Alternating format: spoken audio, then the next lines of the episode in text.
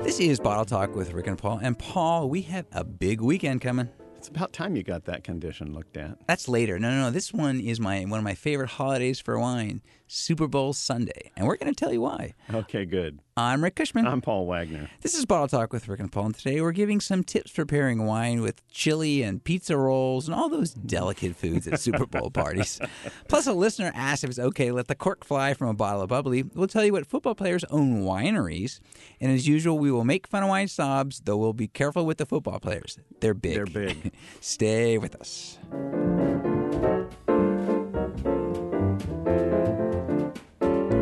You're listening to Bottle Talk with Rick and Paul, and it's party time around here, Paul. Yeah, Rick, and like, wait, you got invited to a Super Bowl party? Oh no, no, no, no! But I'm gonna eat some ch- greasy, cheesy food. Well, I'm sure it'll be just as much fun, Rick. yes, yes, it will. what are you going to drink? I might have a beer. Yeah. okay, that's it for this week's show, folks. We no, hope you since enjoyed this is it. this is a wine show, and since I actually do like pairing wine with a lot of different foods, including some of these Super Bowl foods, like everyone else, uh, Yeah. we are gonna do a little bit of that for you. Uh, well, you know, I, I live in the Napa Valley, and there are big Super Bowl parties there. And trust me, a lot of people drinking wine at Super Bowl parties in the Napa Valley. and eating brie, right? I don't think so. I That's think- uh, the- that's always- that was yeah that, That, was was, the that was the famous knock line. on the Bill Walsh 49ers, That's right. of which I Not was the a 49ers, huge fan. their Bill- fans. uh, Their fans, right. Their yeah. fans sat in the stands drinking Chardonnay and eating brie. To which I say, count those five Super Bowl rings and call me later. All right. Okay. Enough of this. Uh, We can do a sports talk show. but first, you know, before we do this, I have my annual Harris poll on what Americans drink on holidays. Excellent. So what do you got? Yeah. And th- well, the first thing I love about it is that they consider Super Bowl Sunday an official holiday. Well, of course it is. Of course it it is. is, right? Sure. And the other thing I like about it, it's one of those duh polls, as in, we already know all this stuff, but news and org- organizations nonetheless go off and write stories about them. Well, because they have to have figures. Yeah, well, they can't yes, just they say do. everybody knows this. They Yes. have to say I have proof. It- It's actually eighty nine percent. So, Paul, can I read you one of the stunning headlines from a re- from a major newspaper Sure. about this poll? yes. Americans reach for different alcoholic beverages on different occasions. I am shocked. I don't. I, I, tell guess you, the whole. Shocked. I got to slow down here. this, is, this is just. All right. Oh, man. So here, quickly, let me run through some of the startling Wait, conclusions. can I guess? You go ahead and guess. give you give me a name of a holiday and I'll guess what we drink. Okay, uh, Thanksgiving and Christmas because they were the same. Um, lots of liquor and bubbly. Well, number one is wine. Okay. Yeah, but then but bubbly we count that. Yeah, but then but more wine, then beer, then spirits. Although for Okay. ages sixty five up, uh, spirits is second, then beer. Well, and then if you got a lot of family over, you're going to be drinking more spirits. Yeah, I think we'll get this one. New Year's Eve. Yeah, I'm guessing bubbly. Yeah, there, huh? by a long shot. Okay, here's a real tough one. St. Patrick's Day. Does it have to be green or can it just be beer? You know, it's it's beer. Yeah. Let me remind you, they got paid to do this poll. so They could have just called me. I would have told them I half know. this stuff. And then on Super Bowl Sunday, beer's number one, Yep. spirits number two, flavored malt beverages, which Oh, is like yeah. those those hard lemonades and things Right, like that. That's number right. three, and then wine. Wine is number four. We have work to do. my Wi- friend. Wine, in other words, wine is in fact dead last. wine is dead last. Yeah. Although I will bet that at least in one city every year after the Super Bowl, they drink a lot of bubbly. Paris, No, this, this whoever wins, sure. whoever wins Yes, is going to. I that's don't know. right. Do they drink bubbly after they win the They- Super they Bowl? spray it around. spray it on their trainers, but I, I don't know. You would think that the pe- the people in the city would open a bottle of bubbly and say we won. Some of them might. Yeah, some of them might. You'd hope they would. They might. All right. So I thought we would go through some of the foods. Just Yes. as- Are there as- traditional Super Bowl foods other than nachos, well, nachos and pizza? Yeah, yeah, yeah. I mean, they're- traditional is is maybe stretching the word, but they're common. they're common foods. Okay. So- common foods Common. so for the let's, common let's people. start Okay, start at good. the beginning, sort of, which is guacamole and chips. Guacamole and chips. Boy, does that sound like beer to me. But of course, the well, old all rule of these in wine. these are all is we were we are going to have a caveat here, which is beer would go fine with all of and these. the old rule in wine is that if your first reaction is beer, your second one ought to be bubbly. yeah, actually, you know, I ought to say that one of our another uh, caveat is. Think any good, a, a nice, kind of not super expensive, sort of fresh, bubbly with pretty much all of these. Unless you win. If your team wins, then you can go for the really good No, stuff. that's true too. But so bubbly would go well with all of these. Sure. Right. Yep. It- yes. Or the other thing is, as as you might suggest, something uh, light, relatively low alcohol. If if you're rooting for a team whose colors happen to be green, you could think of Vino Verde or Gruner Veltliner because they both have green in okay, their they're, name. they're making it a little complicated. okay, this could be fun. Wait, Rick, we How do got I a get whole wine from a thing green here. bottle? Exactly. Yeah, but what do you do if a team? What if? Okay, what is there a team color that wouldn't work with this? Yeah, Carolina. yeah, they're kind of that's that's That's off not color. a wine. Yeah. That's not a beverage color. tealed. I don't think is. I don't think teal is a beverage color. Okay. Well, anyway, Mm-hmm. All right, it was worth so- a shot. Well, let's actually help out a little bit here. We're not doing that already. no, no, we are not. um, we're going to do something unusual. We're going to try to actually give it some useful advice. So Okay, guacamole. you let me go back to guacamole and chips, Okay. Well, I gave you an answer. which was okay. All right, I, that's what you, that, that's what you're sticking with. All right. Well, I would. I'm going to say that uh, a Sauvignon Blanc actually would go fine with that, Okay. and yeah. or a Chenin Blanc. Uh, Yeah. I think both of those are two that I like. Uh, Okay. all right. Good. All what right, else so, you got? So we got wings. Now the wings come a lot of different ways. Yes, they do. So let's just take the straight wing, you got the your left stra- wing. the straight up wing. got your wing tee. You got yeah. Where this is, these are li- little small chicken things, um, and they're not actually wings. Well, they are. They're little legs, but whatever. Sure, their wing. Um, so uh, regular regular wings, no no special sauce. Just you know, just a So ro- no roasted, spicy. Yeah, just a roasted chicken. Little Just a roasted chicken. Yeah. Oh, then you go. For, you got Chianti Classico. You got agree. Pinot Noir. Anything that goes well with roasted. I think chicken. a, a rich Chardonnay, Merlot. Dare I say it, Merlot? Absolutely. Yeah, yeah, yeah. yeah. All right, what about if it's a little sweeter? Sweet, Merlot? the sweet wings. I can Sweet see- wings. you're Is gonna that be what your wife difficult, aren't calls you? Does This your is- wife call you, hey, so- sweet wings? We should we should warn people. You may not actually get any useful advice if Paul stays the way he is. Here's one completely out of left field for most people, but it's a great wine. It's a wonderful word to order because it's so much fun to say. And it's a French wine made from the Chenin Blanc grape. Get some good Vouvray. Vouvray, yeah, yeah, yeah, yeah. Vouvray is a fun word to say, yeah, which is actually the And region. It's but yeah, a yeah, yeah. delicious wine. And once again, you know, obviously, a wine, as we always say, when something is sweet, the wine needs to have a touch of sugar. So any of the wines, so the, the a sweeter Riesling, a sweeter Chenin would be Yep. uh, barbecued wings. Okay, now normally I would say rosé, but I don't think you can drink rosé at a Super Bowl party. Well, it depends how actually secure you are in your manhood if you're a guy. Would or you wear a pink shirt to a Super Bowl party? no?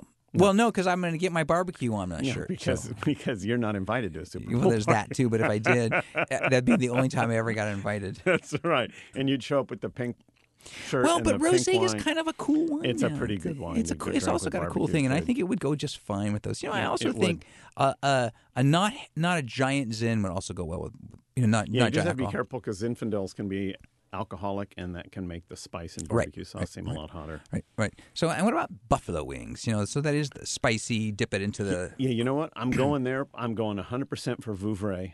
I'm saying go for Buffalo Vouvray. There's a combination made in heaven. I want to I want to see that on a menu somewhere. I would not disagree with that at all. I would also throw in Riesling as well. Okay. Pizza. you're in favor or against? I am What favorite ki- pizza. Well, I mean, it- you went through What four kind? different kinds Right. of No, we're just- wings. I'm now gonna do do we have to general talk about pizza. how many different kinds of pizza? Well, that your usual Super Bowl pizza, which is the guy pizza, Pepperoni. yeah, all those pepperoni, all those meaty four and a things half he's- pounds of cheese. I Um, say Zinfandel. I want an Italian wine because I, w- I don't want it to be as heavy Yeah. or as alcoholic as Infidel. Yeah, I Oh. know where you're going. So yeah, Valpolicella, aren't you? Um, Valpolicella, Chianti Classico, any of those wines are Yeah. good.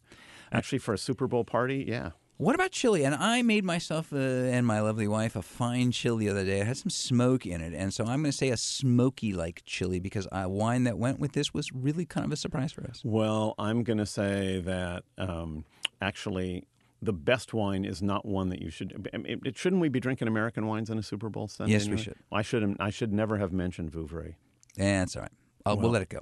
because then I'll go Cote de Rhone. Yeah, yeah, well, yeah. So I was going to say like a smoky Syrah would be absolutely yeah, Smoky something- Syrah. Yeah, Smoky any, any Syrah and smoky chili. Syrah. We had a smoky Syrah with it that was really Now, went really well. if that's the case, if the Super Bowl is between the Dolphins and the Chargers and is being played in Honolulu, that's a that's a you get a warm one. If it's a really cold winter thing, then uh, you want something you want something even heavier than Syrah. You want I mean you want petite Syrah and you want your chili with bacon in it, and then it's snow and it's cold and it's that's your Super Bowl pairing there. Depends on where you're sitting and who's playing. Well, then there's that. Yeah. So so you're so you're not pairing your you're not pairing your wine with your food. You're pairing your wine with the teams and the and the spot. oh yeah, you got to figure it all out. All right. Well, this is- absolutely. It's, getting a lot more complicated. We're gonna have to we're gonna have to put this on a grid. All I right. think you know if they would do this right, they could have us on before every Super Bowl, and we could give this advice to people. All right, I'm gonna- one more that is a, a pretty standard Super Bowl thing because if it's not raining outside for Super Bowl so- or snowing, are depending grilling. on where you are, people are grilling, Yes, and they are grilling sausages and ribs. sausages and ribs. So for sausages and ribs, now one's salty, one's a little going to end up being more barbecuey. Get any wines to go with those for you? Yeah, uh, I'm. Uh, I like Syrah. I like Grenache. I like Zinfandel again. You like Zin. You know, I used to write.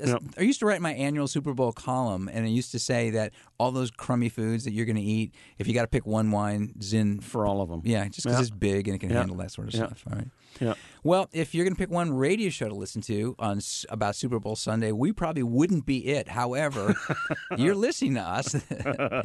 this is Bottle Talk with Rick and Paul. When we come back, uh, we'll take some questions. And by the way, that gurgling you hear is just our stomachs in sympathy. Stay with us.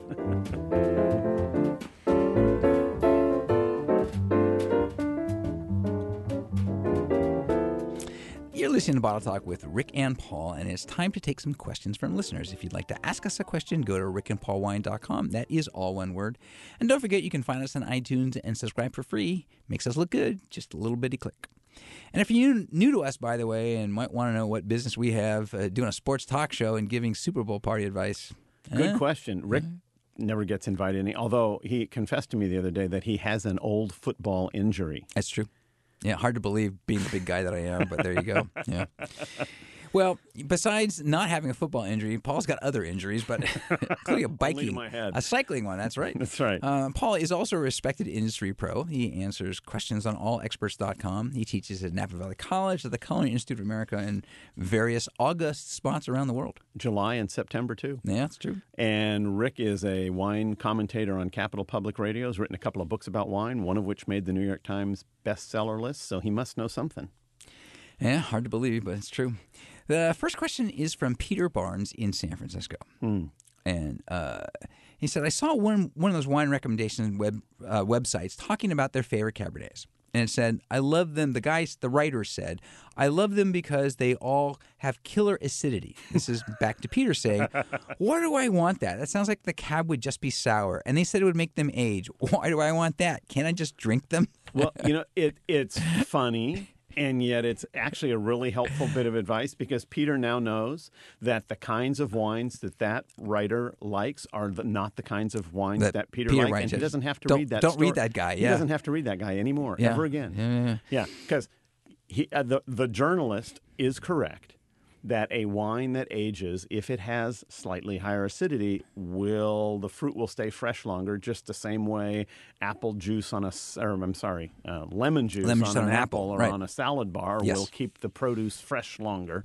Um, Which also explains why every salad in the salad bar tastes like lemon, but that's a Lemon. Mm-hmm. different issue. Yeah. But Peter's point is, I don't want a wine that ages. I don't want a wine that's crispy, not a Cabernet. What I want is a wine that is soft and ready to drink right now. And Peter doesn't want killer acidity in his wines, so he shouldn't buy the wines this guy recommends. Yeah, and you know, th- there's also a sort of a bit of, um, I, I mean, almost a filter that you need to do when you read a lot of wine recommendations from the geeky wine writers. And and once again, we, we this is something Paul and I talk about all the time that that that they're sort of bored with all of the regular the regular wines, all the wines that everybody else drinks, and they're always looking for something different. And they have their own styles and their own palates. But so killer acidity is the it's like the wine geeks thing because it it the- it, do- it makes the wine have it gives it its own kind of personality. It does give it freshness, you know. But it, Well, it depends. But it I, requi- I like wines with high acid if I'm drinking a fresh, light wine with fish. sure, But that's different than necessarily drinking a red wine with roast beef. Do I want killer acidity? And I don't think so. I don't think so. And of all the wines, where the vast majority of people are not going to want killer acidity, it's going to be Cabernet. And even if it does have killer acidity, the first my inclination is good. Let's put it in the cellar and pull it out 15 years from now when the acidity's died down and it's more fun to drink. Right, and as as uh, any wine person that knows who, who's normal will tell you that there's a I'm very sorry, very Rick. small pe- percentage. There are no wine people that are normal.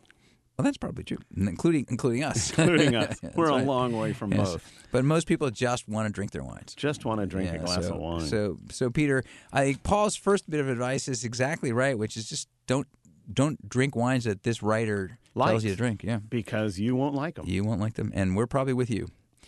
Uh, this next one comes from Jeanette in Irvine. What are you supposed to do if you break a cork when you're trying to get get it out? Are there like super secret wine techniques, or if it goes in, you just suck it up and drink the wine? This is a great question. Yeah. Um, and I wish that we weren't doing a podcast. I wish, Wish that we we, could- were we could doing a YouTube video visualize this, because I yes. can show you Yeah. how to. But yes, um, this is a problem. And first of all, let's talk about why does the cork break in the bottle? And I'm going to tell you there's a reason the cork broke in the bottle, Jeanette.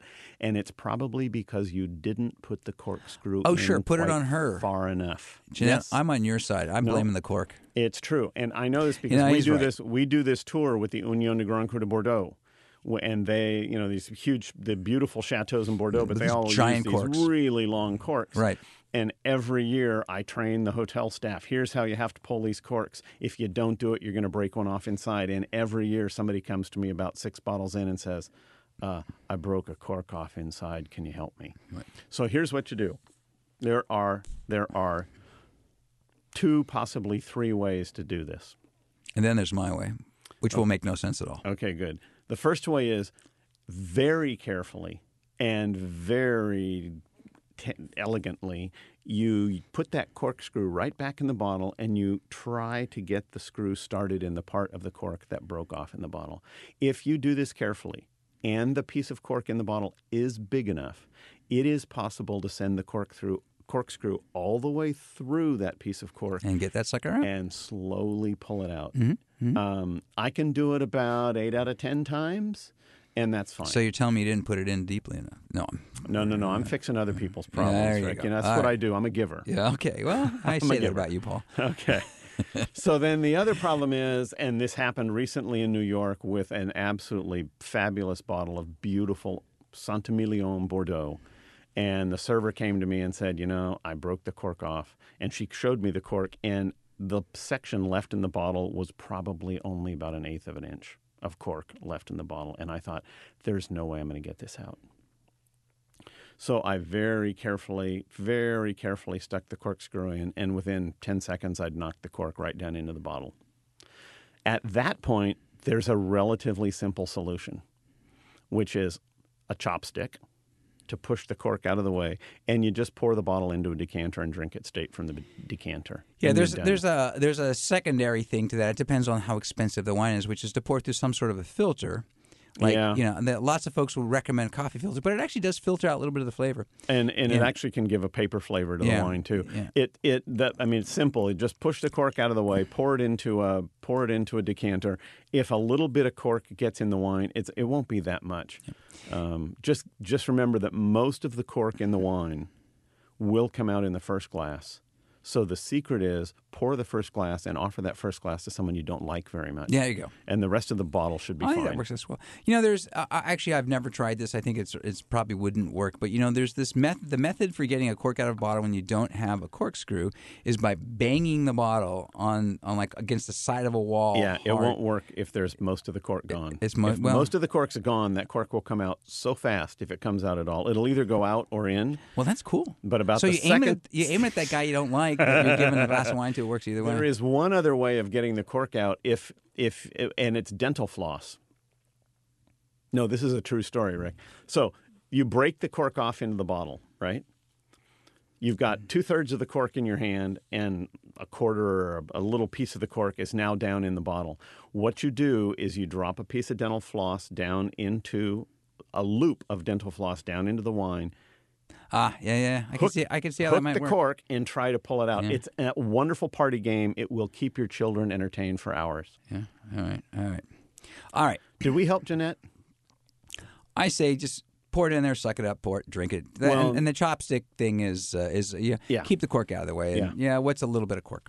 What's a it's little not going to cork? affect the. You know, you can uh, float around. Do you know? Give the first glass to somebody you don't like. Yeah, You'll be count. fine. Uh, see who gets the most, and they, they're the winner. That's right. All right, this was from Cassandra in Sacramento. Is it ever acceptable to let the cork fly on a bubbly when you open it? There are times when college name removed because it has a law school and we don't want to get sued beats name of husband's college, which also has a law school. and I want to spray him with foam and yell, booyah. well, Cassandra, if foam is your objective, I say go for it, but it's never really, it messes up the wine. So, well, she's not. She doesn't care about the wine. I'm worried about his eyeballs. No, I say that's part of it. Tell Yeah. him, tell him to dress up like he just won the championship, which is like you know, uh, athletes these days they're so soft. They all wear goggles. You know, back in the day, Back in the day. back in Super Bowl one, No, they no. knew how to, to pour Letting- uh, beer and wine. Just, on I will themselves. just say this: that every year there are 10, 15, 20 people in this in this country who have, have d- eyesight damaged in an eye from somebody letting loose with one of these corks. Don't let the cork fly. If you want to spray your husband with Do it with bubbly, beer. do it shake the beer. No, just take take pop the cork, easiest pie, Oh, and then and put do your- just what they do at the end of a good car race. And they then- shake the bottle up, they hold their thumb over it, they point it at their husband, and they say "booyah," There you and the same thing happens. yeah, see, I'm more concerned that it actually you Mm. lose all your you. Lo- never mind that you lose some wine, you also lose all your carbonation. Now, I have another solution. I have another solution Have for going booyah? Cassandra, because instead of drinking sparkling wine. She could go to southeastern Spain and buy wonderful wines made from the Mourvèdre grape, which down there they call Monastrell. And there are three regions that grow particularly good monastrell in southeastern Spain Yecla, which is quite good, Humilla, and my favorite is Buyas. There you go. So she orders She's a bottle getting booyahs. of booyahs and she can serve it to him in a platter. Serve him. There you go. All Give him right. his booyahs on a platter. I'm sure that does not help. And that's it for questions for now. We have more later on in the show. Coming up, some really bad wine writing.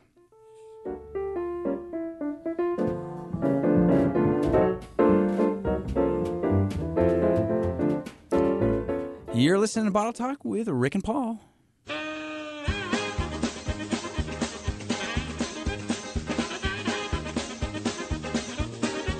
It is indeed time for some really bad wine writing. And You know what? Somebody's going to write a football song to that and they're going to tell stories. They're going to sing Hail to the Redskins, which Yeah, is that yeah, oh, theme. yeah. Well, or maybe a better name. Okay, so I got one for you here.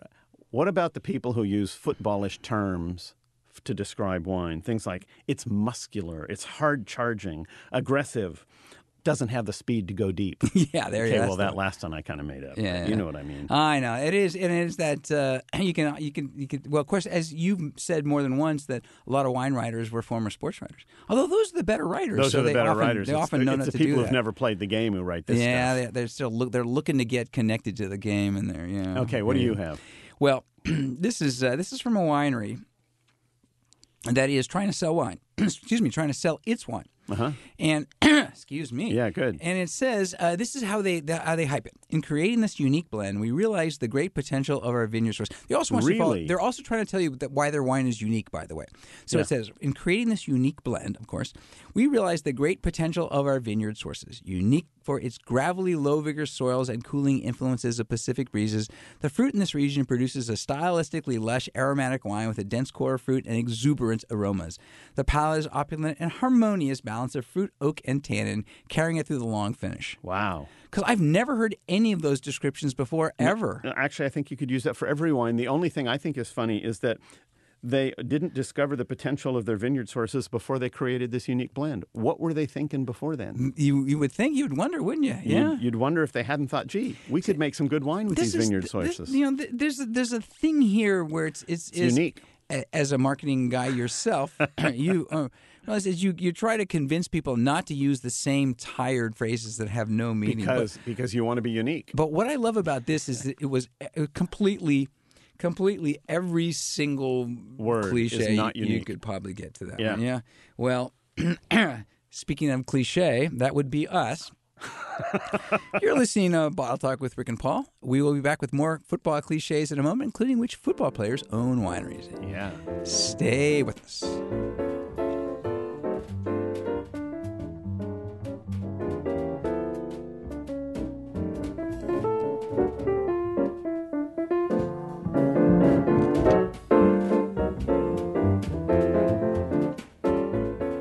You are listening to Bottle Talk with Rick and Paul.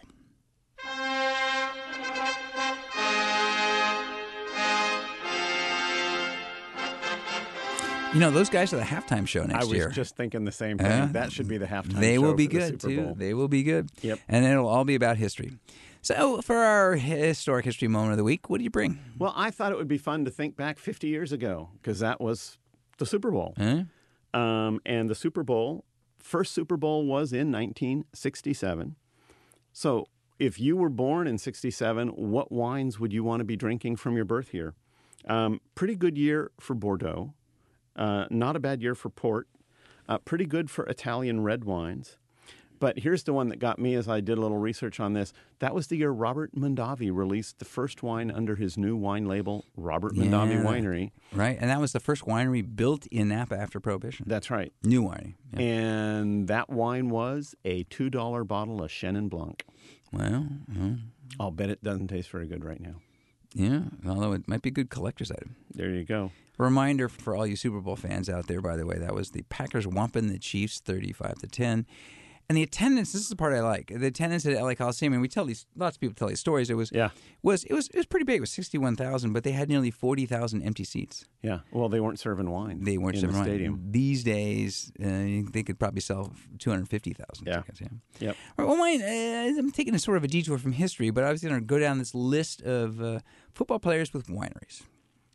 Good. And, okay. And uh, who are you going to start with? Well, surprisingly, it's Mike Ditka wines. oh boy. Yeah. Yeah. He's got a, I've never got this. You know, when when you think of elegance, savoir faire, when you think of the people who have polish and elegance, Mike Ditka. what were you going to say last on the list i mean i'm sorry i you know i understand he's from chicago i understand this you know the the hog butcher to the world Del this- wines. the, but you know I just he's just not the guy that says i know food and drink Well, but you know, we're the guys that Paul say it does Bocuse, need Mike It Ditka. does not need to be super sophisticated. It just needs to be tasty. apparently not Yeah. though. okay Well, uh, so mike ditka Mike. Now, now uh, another coach, Dick Vermeil. yes Uh, he's actually He's a Napa native. he's a he grew up in calistoga so he and- kind of knows the in wine business. families. Yeah, and he's got. Yeah, it. yeah, yeah. We we should just so you know the prices of some of these. So, so Dick Mike Ditka's wines are fifteen to fifty bucks. right That's, you know, okay uh, uh, Dick Vermeil, and you can find his wines. Cal- there's a tasting room in Calistoga. Um, he's got uh, forty-two to one hundred and fifty dollars. A handful of his wines are over hundred bucks. yeah So he's classic Napa kind of a guy. but his family's from there i mean Yeah, they, yeah, yeah. they grew up In fact, his I think his great uh, great grandfather established the Calistoga Wine Company in the early 1900s. So, I mean, Wow. he's got Yeah, uh, yeah. he's got so he's got, got root- legitimate wi- wine, shops. and Calistoga chops. Good for him. Yeah. And then there's Joe Montana, Yes. my man Joe Montana.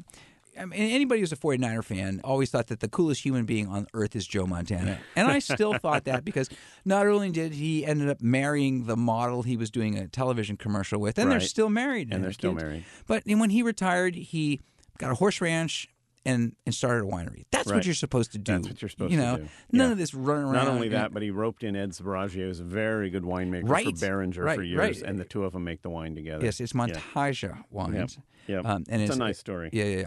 Uh, and then I kind of like this one too. This is Dan Marino. It's The pa- guy that Joe Montana beat in a couple of those Super That's Bowls. right, as I the one recall. right he- right in the Bay Area. Yep. Passing Time Winery. But what I like about the story is that that he's doing it with his former backup quarterback Damon Hard. Um, in- Heward, I think. Heward. Heward. And, Um, and he- didn't he play for Washington? Uh, I'm sorry, University. Wa- Wasn't he a UW? yeah, yeah, yeah. And quarterback that's why and- they're back at. Wa- It is in Washington because so Oh, okay. Howard Yeah, knew, yeah, yeah. knows this area, but he was he was Marino's backup in, in Miami, and the winery is in Washington. Uh, Uh-huh. Howard- He's the manager. I mean, you know, Marino's sort of the front, and he had been Right. actually doing another winery, but um, his, That's cool. his- so he's actually running this thing, and they uh, they make they uh, they focus on cabs. That's nice. The Uh, guy and se- his backup. and they're- Seventy-five doing all that. That's right, and they're still making wine together. Charles Woodson, uh, uh, Oakland Raider. Oakland Runner and Green Bay Packer Yes. before that. 24 wines, because that's his number. And he's with a couple of former Robert Mondavi pros. His prices are not cheap. $112 to $150 per bottle. Wow. Or an autograph bottle is 250 Wow. However, because uh, as an active player, he is prohibited from endorsing his own wines until he retires. So what does it, he, he drinks them? He just can't. He can't endorse stand up and say He they're could, he good. could make them, but he can't be out there in front. That's crazy. so uh, Okay. a couple others, Drew Bledsoe, the, qu- Yes. the quarterback that Tom Brady replaced. That's right. Uh, yes. double back the Wally lines. Pip of, of That's sort of football. yeah. Well, he actually won himself a Super Bowl himself. He did. Uh, Double Back Wines in Walla Walla, Washington. They focus entirely on cab, hundred bucks. Wow. Carmen Policy, former 49ers president during the golden years. His wines are Casa Piena, which means full house. Full house. They're $150 or more. And you know that these are expensive wines because when you go on the website Yeah. and instead of the buy button, Uh-huh. it says acquire. Acquire. Acquire. Good. See, when that's just an expensive word. Can you buy two bottles and a third one to be named later? uh, yeah, but you have to trade it eventually. yeah. And the winemaker there is uh, Thomas Brown, who's kind of a famous co- Yeah, yeah, consultant. yeah, yeah. He's made some 199 point wines for uh, for Mr. Schrader, Fred Schrader, uh, for example. Yeah. I'll Okay, who Run, else? run through a couple. Is Rick Mirror, who was uh, second Notre dra- Dame, Yeah, right? second draft pick in '93. Never Yeah. really became a great pro. And you know what? I was looking this up, and one of the things that I thought was r- r- rather sad was that almost every piece that was written about him says he was never able to justify the high draft pick. Ouch. But apparently, wines are pretty good. Good, Uh, okay. His whites 25 to 40, cabs 75, 95 in Napa. Yeah. Terry Hogue, 13 seasons as a safety in the NFL, won a Super Bowl with the Redskins. It's TH Estate in Paso Robles, doing very well, by the way. Yeah. Yeah. John Madden, Beloved coach of the Raiders. Really always fun to listen to him talk. he has a, yes, he is. Quite a contrast to. yeah, he has a vineyard and a label with Darcy Kent Vineyards in Livermore. Uh huh. And then the other guy that is, is certainly worth mentioning is Gary Eberly. That's true. He played I know defensive Gary tackle at Eberle. Penn State. Oh, Yep. anybody knows why and loves. We love this guy. He's a good guy. He's a great guy. He was drafted by the, the Lions in the uh, early 70s, very early 70s, and, and they said he was too small at 6'3", 230 pounds. Um, but he was one of the pioneers of Paso Robles. And One of the true characters there too. I do. There are some Absolutely. very, very funny and very, very famous stories about Gary Eberly showing up at major wine events. At one point, showing up in drag because he thought it would be more appropriate and more fun to have wa- fun with wine. Gary Eberly is someone who is not a wine snob. He is He's not a someone- wine snob. He thinks someone that- who knows how to have fun with wine. and knows how to make wine, too. yeah. yeah, good yeah, wines, yeah. good winemaker, good guy. Yeah, and there's lots of other athletes um, that some of the surprising ones are well, there's the golfers, all golfers, you know, Greg Norman, Jack Nicklaus, Arnold Palmer, Annika Sorensen, David Beckham, he's got one in, in Napa, Wayne Gretzky, Tom Seaver, Jeff Gordon, and Mario Andretti. Uh-huh. Yeah, a couple car I've been to the Andretti Winery. Yeah, it's a very, it's a fun little place. All right. Well, now that we've uh, maligned um, the football players who can all beat us up, uh, we're going to take some questions from listeners who they can then come beat us And up beat too. us up. Yeah. yeah. Uh, and if you'd like to ask us a question, by the way, go to rickandpaulwine.com, all one word, Rick and Paul Wine. Our next question comes from Howard Ortiz in San Jose. He says, I have two court questions. Well, he only gets one question, right? Well, actually, w- our next person gets two questions. it's kind of complicated. We have a- Okay, come it's on, an Howard, odd give us formula. both of 'em. We'll we're see like what we are can do. like uh, we're like refs just making up the game. We need instant replay. Right, we here. need a conference. Yeah. We need a conference. Then we're going to send it to Matt for the replay. That's how we're going to do it. That's right, exactly right. All right, so he has two cork questions. My friend said we get a bottle with used cork. Actually, we talked a little bit about this uh, second part of this. My friend said we got a bottle with used cork ground up to make the new cork. Is that true? And does a longer cork matter to the wine? Two great questions. The Yeah. first one is that they are currently making corks, if we can call them that, out of ground up cork. They're called agglomerated corks, and they are made up of little particles of cork. The cork that they use i- isn't necessarily used cork, it's just cork. Actually, that isn't used for anything else. It's basically the same kind of cork you use in a cork board, and they just grind it up. And um, uh, some of them are extruded, some of them are compressed uh, with a binder, uh, and they work actually reasonably well. Yeah, and they, they tend to be on, on you know the less really high end wines, Right. But there's nothing wrong with them, and, Right. and uh, in fact we've read some studies. You know me and my studies, although we have not done one of those on the air. But uh, UC Right. Davis uh, did some studies on those, and they found that the They- they the- worked They perfectly worked well. just fine. The oxygen Yeah. transfer, all that kind of stuff is just Now, about the, the same. other question you have is a more important one, which is does the length of the cork matter to the wine? Yes, there is an exponential relationship to the price. Yeah, it's sort of funny because the, the, the, it- it- the answer to the, the real answer to your question, Howard, no. The wine does not care how long the cork is. In fact, the seal that a cork makes uh, with, the, with the bottle, interestingly enough, that the cork has to be They have to specify the diameter of the cork for the full length of the cork, but they only have to f- specify the diameter of the interior neck of the bottle for 5 sixteenths of an inch, which is why you sometimes see streaks of wine going up the side of the cork. The bottle, if you stick your finger down inside the neck of a bottle, it's not very even. It's not very right, cylindrical. right. The longer the cork just means it's less likely to seal all the way at the bottom. Now, if you're aging your wine for 25 years and want to pull it out for your granddaughter's you know graduation ceremony a long cork will be a, make a better long-term insurance policy for that wine given that 98% 99% of the wine are drunk within a, a few weeks of purchase doesn't matter Yeah, although, you know, that brings up sort of an interesting question because, you know, we have answered this one a lot and we will again, which is the screw top versus the cork. And what the screw top does is it seals it completely. And Right. so then the one of the complaints that some serious winemakers have not in, in really were critiques would be a better word Hmm. about screw top is that there's no oxygen transfer. right So I've also heard some winemakers say they didn't like those super long corks for the very same reason that they got that they got less oxygen transfer than than they, they sort of figured on, so that the wines didn't actually age but- as well as they might. Excuse me, but I, I, I don't teach enology, but I know enough to tell a winemaker that if you're not getting the oxygen transferred, reduce the amount of sulfur and it works out just fine. Well, they probably still want to spend money on the corks. Sorry. but you know, uh, if you'd like to take a class at Napa Valley College, we could hook you up and we could teach them how to use oxygen and measure it against sulfur. well, maybe they don't want to use the salt. Kind of a basic equation in winemaking. Yeah. All right. Well, there you go. Uh, so, and, any- and to answer your questions, uh, yes and not. And Yes, corks can be Mostly. made from ground up cork and they work reasonably well, at least for short term storage. And the length of a cork really only matters if you're aging the wine for a long, long time. Although I'm pretty sure that if the you've got an inexpensive bottle of wine, you won't have a long cork. The more expensive the wine, the, the, larger longer the, the cork. likelihood. The, yes, Yep. the cork. There's, there's, I'm Yep. sure there's some formula in that. Yeah. Okay, this next one is from Antonia in Merced. You guys talked about box wines a while back, and I tried to look up reviews on the ones in the supermarket, couldn't- couldn't find any. Yeah. So how do I know which ones are any good? And those things are a large commitment of wine. You know, it's interesting. She says a large commitment of wine because it's not that she's worried about the money. It's this, it is a ton of wine. it's that there's a four bottles. Mm-hmm. lot of wine in those boxes. And I, I, I think there may be a slight confusion here, Antonio, because m- in many cases, the box wines you're finding in the supermarkets are not actually the ones we're talking about that have really good wine in them. Uh, w- you can expect a uh, the box wines that we're talking about would have a couple of bottles worth of wine in them and would cost 20 bucks, 22 bucks, 25 bucks. If you're seeing wines in the supermarket that are 11 dollars for 4 liters, those are very inexpensive wines and probably not with great Well, character. but there are some decent. You know, I'll say this again. Um, there was the Cube, which was uh, was the best Riesling in California a couple years Yes, ago. but how much did it cost? It, well, it was the same thing. It was the three liter. Um, 25 bucks. yeah, in that ballpark, yeah, yeah. so, so, but, Yeah. but even that, I mean, still the price is pretty good. But I think, I think the question, No, but with box wines, I'm saying I think if there's a pretty big price differential. There's very inexpensive box wine Sure. in the supermarkets.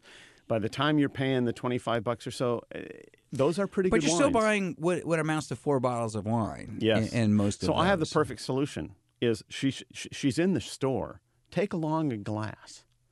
and just you know, open open up. Just have a little taste. Yeah. You know, eh, why not? You need even a glass paper cup. They Paper won't. They'll cut- never they won't notice. never. Yeah. Just taste a little bit of each box as you go by, and then pick the one you like the best. Well, I say so. Actually, though, all Rick and Paulness aside, she actually has a good point, which is that these are one of the things that wine writers They'll wouldn't never be caught write about. dead writing they about. will never write Oh, about them because it's not sexy. Yeah, you, Now, if there was a winemaker in Burgundy who only made 35 boxes of wine and it sold for $450 a bottle, every wine writer in the world would write about it and tell you how wonderful it was, but you couldn't find it anywhere. it's it's precisely the kind of thing um, you and I were emailing back uh, and forth the other day uh, about a, a wine writer who was complaining that that he had to write the story that his, That his his readers wanted to his read. editors wanted, you know, which was like what wines go with what things, Right. Because all the readers wanted, it. and it wasn't very fulfilling for him, Right. And Yeah. we're we're thinking, th- I mean, get a radio get- show. yeah, get it, well, yeah, say, get a job, do something, you know. I mean, Job. Get a but radio show. That's yes. You want fulfillment. Yeah, well, yeah, it's just fulfilling. Uh,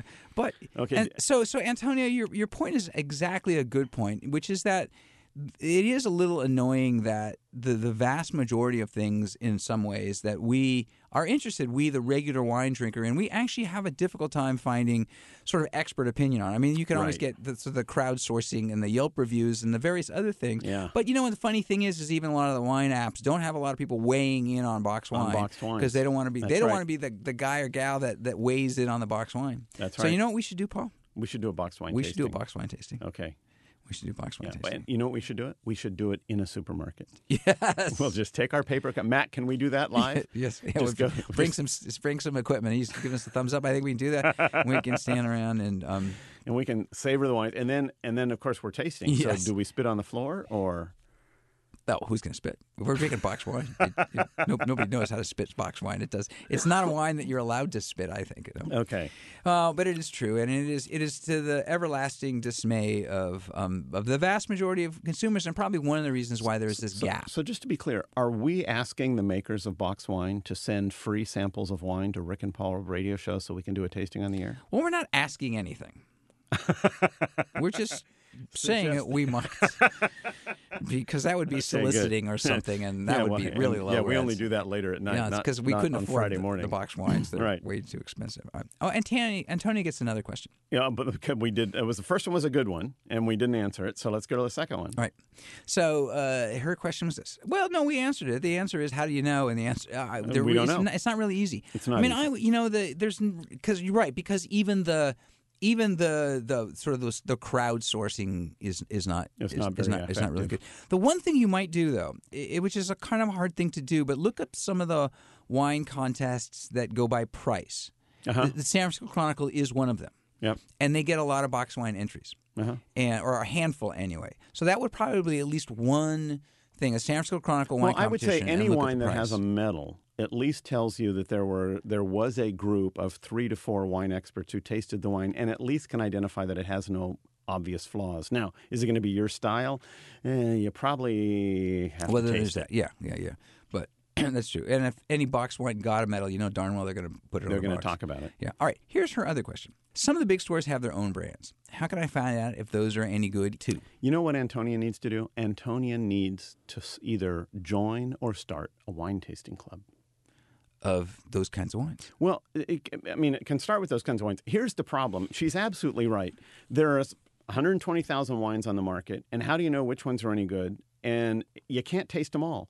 And boy, it would be great to have 12 of these bottles and taste them all and decide which one you like best, but that's expensive. It's not expensive if you get 12 people to do it with you. Right.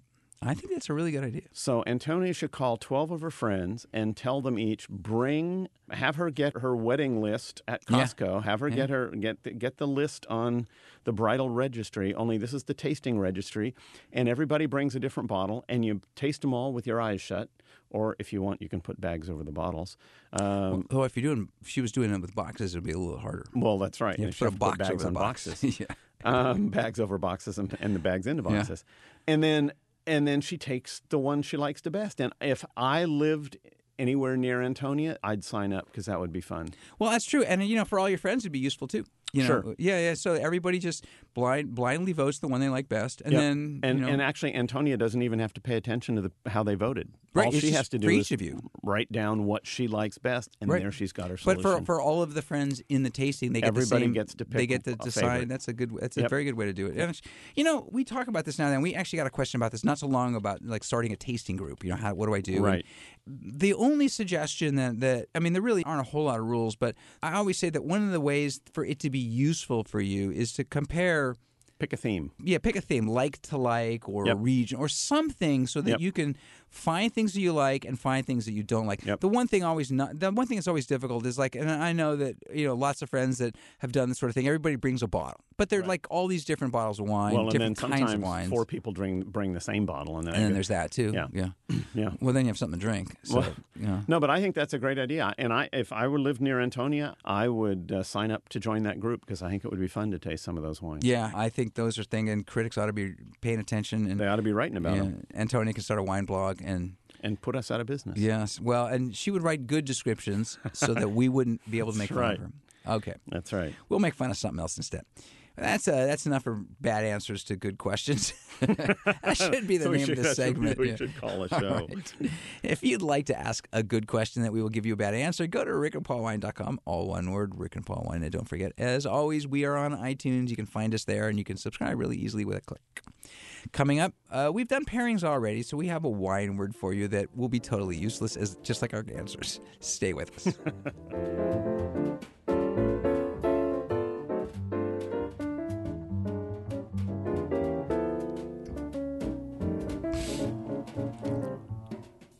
You're listening to Bottle Talk with Rick and Paul, and today we're on a wine word of the week. How It's- cool is that? Well, yes, and it's um, Do we need to know this one? Is this a vocabulary test? Do is a we need to know how vocabulary. It'll to be, spell it will be on the vocabulary. Um, Okay. It is. Uh, it is ullage. I'm gonna- Ullage. I'm going to spell it for somebody who has not seen it before, Why don't you spell it for even for the people who have seen it before? because you guys can you can hear it too. it's U L L A G E. Ul age, as it were, Ullage. It is pronounced ullage, and I know this only because because you know. I used to mispronounce it. Um, it's actually not a wine word. It's actually a science word. It is a science word. and it just really means the amount of that a container is not full between the, the liquid and the stopper. Right. It's the space. It's basically as a wine gets older, that space increases usually. So that's what I was going to say. So then it, the word itself is you don't need to know this, but what that space does mean something to you as a wine buyer. Well, because uh, most wines are bottled to have a very small what the what the bottling line calls a head space, and it's usually only about a quarter of an inch between the top of the wine and the bottom of the cork. If you see that it's significantly larger than that, then chances are there is some leakage somewhere in that seal, and some of your wine's missing, and some air got in. And ullage in general is not a good sign in anything other than the very oldest wine, Which is also one reason why the capsules are long in sparkling wine. in many wines, actually, but so you can't see if they're yeah, specifically sparkling, sparkling wine for they sure. make them long because it's very difficult to get the fill right because all those bubbles Yeah. So, but but that does mean something to you um, as a wine buyer. with- If you can see a relatively young wine with a relatively large ullage. so when someone recommends a wine to you you can say well that sounds very good but what's its ullage Yes. Yes. and, and they will look at you like you've lost your mind the way people often look at rick Well, they say I have a very large ullage, and what they're talking about is the space between the top of my head and my brain. I think, but that is, um, that is a large ullage is- well, it's you know, yes, it, it is. It's true. But you know what that is. I- And actually, I, I'm sorry because we have another minute. Um, I, I just want to say one of the really fun things, if you've ever seen a bottling line, yeah is watching the bottling line roll through. But you know, it is it is if if you know if you, you get to go on these wine tours, they're usually boring and they show you a tank. But if you're going during a season where they're bottling, let them have ask for them to let you see as much as you can of that bottling line and work. Yeah, it's you it's only like need the to see mouse it once, trap. though. It is. It is. It's a rube. It looks rube gold. Yeah, and there's these wheels spinning and, and things going on. Boxes and, and, going up and boxes coming down and, conveyors going over there. Eh. Yeah, and what happens is the fillet is like a little tube goes into the bottle, and they fill it up, and the tube comes out of the bottle and moves along, and then pop goes the cork, and it's it is a very cool thing. Rick is an easily amused I person. am easily. You know, it's like it's true because I have no ability. No, actually, I don't understand how anything works. So I, all right. So how do we work? Ah, well, n- well, as people can hear, not well. But that is it for another round of Ball Talk with Rick and Paul. Our engineer is Matt Pacini. Thank you, Matt. Thank you, Matt. And thank you to Capital Public Radio for the studio use. If you'd like to ask us a question that we can answer on the show or not, go to rickandpaulwine.com, all one word, Rick and Paul Wine. Look for us on iTunes. And if you've learned anything today, we hope it's that wine goes with any party, even when they have buffalo wings. Though beer's not bad either. I'm Rick Cushman. And I'm Paul Wagner. And remember, the best wines you drink are with friends, Or with us. especially with us.